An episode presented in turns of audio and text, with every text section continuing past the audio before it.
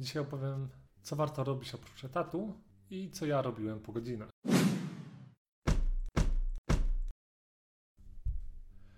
Pierwszy projekt, jaki napisałem, był to projekt Ocen Bossa. Miał on na celu opiniowanie pracodawców poprzez y, wystawianie opinii pracowników.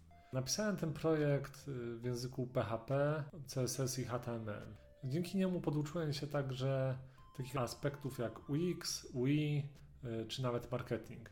Głównym takim celem było to, aby stworzyć projekt od samego początku do samego końca czyli samych makiet do deploymentu i utrzymania tego projektu. W przeciągu roku udało mi się go wyskalować do około 10 tysięcy unikalnych użytkowników, co moim zdaniem jest całkiem dobrym wynikiem, przynajmniej na tamte czasy i na to, że to mój pierwszy projekt. Ale po jakimś czasie uznałem, że nie mam pomysłu na monetyzację tego serwisu, dlatego też uznałem, że nie będę go dalej rozwijał. Międzyczasie także jedna z firm chciała mnie oskarżyć o znieważenie, więc to był kolejny aspekt, który skłonił mnie do tego, aby ten projekt zamknąć. Kolejnym projektem był to projekt Rozkręć to, napisany w 2011 roku. Y, tutaj podobnie pisałem go w PHP z użyciem MySQL, CSS i HTML, ale był to projekt, który nie miał na celu y, monetyzacji, tak jak poprzedni, tylko był to typowo hobbystyczny projekt, który jedyne co miał na celu to to, żebym trochę bardziej poduczył się kodowania. Tak jak poprzedni, tak i ten nie były pisane w żadnym frameworku, tylko całość była pisana w czystym PHP. W 2013 roku postanowiłem napisać aplikację webową freeshots.pl. Była to aplikacja eventowa, która na mapce pokazywała, gdzie są najbliższe eventy różnego rodzaju w naszej okolicy. Na początku tę aplikację napisałem w narzędziu Titanium. Było to swego rodzaju API JS-owe do tego, aby przekształcić JavaScripta do natywnej aplikacji androidowej. Jak na ówczesne czasy była to całkiem ciekawa opcja, ale po jakimś czasie uznałem, że jednak wolę mieć wszystko napisane w technologii webowej, chociażby po to, aby od razu mieć web aplikację. Niestety technologie webowe miały pewne problemy, mianowicie głównie z wydajnością.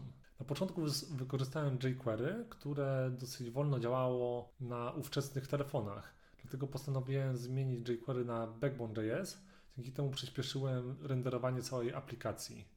Wykorzystałem także y, animacje CSS-owe. W tamtych czasach było nowością w dostępnych technologiach, dzięki czemu przyspieszyłem samo renderowanie menu.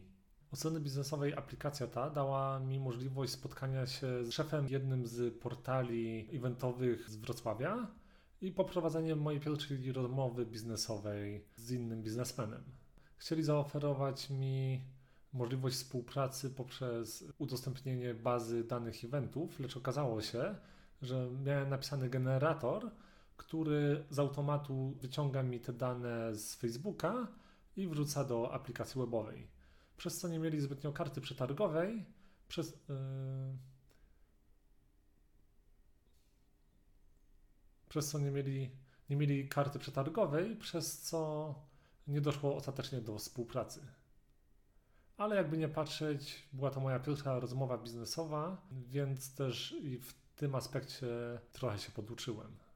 Po jakimś roku od napisaniu aplikacji uznałem, że trochę się cofnę i zamiast dalej tworzyć aplikację, tworzyłem fanpage promocji i wydarzenia. Miał on na celu głównie zdobycie społeczeństwa, któremu później mógłbym zaoferować tego typu aplikacje. Fanpage ten ma obecnie około 1800 użytkowników. E, działa on właściwie bez e, mojego wkładu, bo to ludzie e, tworzą tam treści. Najprawdopodobniej nie wrócę już do, do tej aplikacji, no chyba, że w przyszłości będę chciał w jakiś jeszcze sposób wykorzystać całą tą społeczność i ją zmonetyzować. Kolejnym narzędziem, jaki napisałem w tamtych latach, była to wtyczka, która miała na celu zapisywanie linków na później. Okazało się, że w międzyczasie powstał serwis Pocket, który dostał kilkumilionową dotację i tak naprawdę nie miałem zbytnio możliwości konkurowania z nimi, dlatego zaniechałem dalszej implementacji tej wtyczki. Po tym etapie udało mi się uzyskać pozycję CTO w pewnym startupie. Dużą zasługą tego były właśnie te projekty, które napisałem, bo podczas rozmowy kwalifikacyjnej mocno patrzyli na to, czy robiłem coś więcej oprócz typowego etatu. Jak widać, nie tylko rozwijałem się w aspektach czysto technicznych, ale także rozwijałem się w aspektach biznesowych, marketingowych, czy może nawet lekko sprzedażowych. Miałem już kilka rozmów biznesowych, wiedziałem w jaki sposób tworzyć projekty od początku do końca i to była dosyć duża karta przetargowa, aby wybrali mnie, a nie kogoś innego. W 2017 roku wraz z grupą znajomych postanowiliśmy stworzyć narzędzie wspomagające rekruterów i kandydatów. Ten serwis odróżniał pozostałe projekty, jakie tworzyłem, tym, że postanowiliśmy od samego początku pozyskać inwestycje od inwestorów. Dzięki temu nauczyłem się w jaki sposób tworzyć pitch decka, w jaki sposób e, pozyskiwać inwestycje. Mieliśmy możliwość rozmawiania z kilkoma inwestorami, co dało mi kolejny zasób wiedzy na tematy nie tylko typowo techniczne. Dowiedzieliśmy się także, w jaki sposób działa cała branża startupowa, na co zwracają uwagę inwestorzy podczas pitchowania swojej prezentacji oraz w jaki sposób pozyskać samą inwestycję. Poduczyliśmy się także, w jaki sposób rozmawiać z klientami. Nawet chcieliśmy wejść w rynek afrykański i przeprowadziliśmy analizę tego rynku oraz przeprowadziliśmy kilka rozmów z potencjalnymi klientami z tego kontynentu.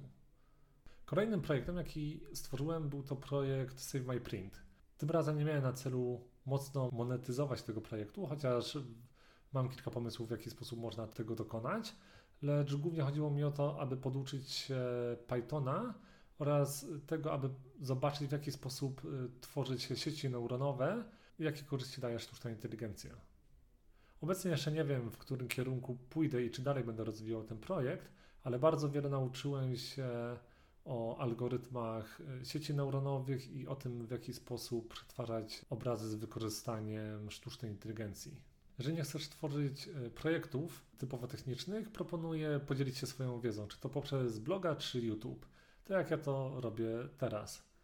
To, co może dać taki kanał na YouTube, to na przykład w moim przypadku dostałem propozycję współpracy z jednym z wydawnictw, aby stworzyć swój kurs online.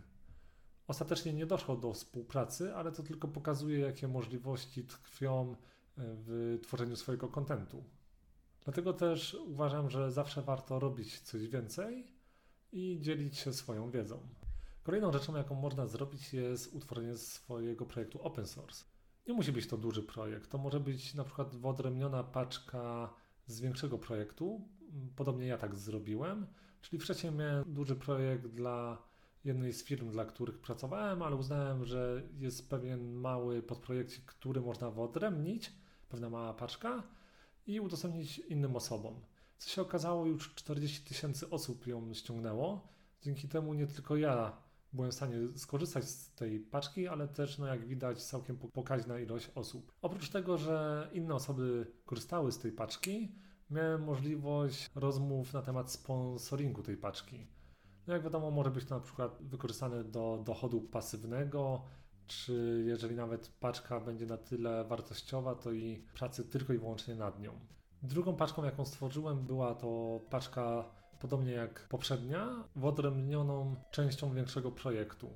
No, w tym przypadku skorzystało z niej z 2000 osób, ale jednak można zobaczyć, że nie tylko my korzystamy z danego rozwiązania, ale też może się to przydać innym osobom.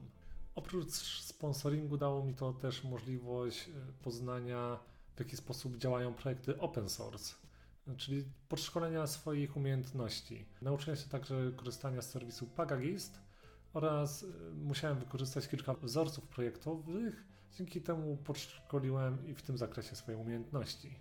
Jest to też dobry aspekt, który może nam podnieść wartość naszego CV. Kolejnym aspektem, jakim się zajmowałem, był to biznes konsultingowy. Tym przypadku może nie zajmowałem się aspektami typowo technicznymi, lecz bardziej biznesowymi, ale dało mi to kolejny zasób wiedzy.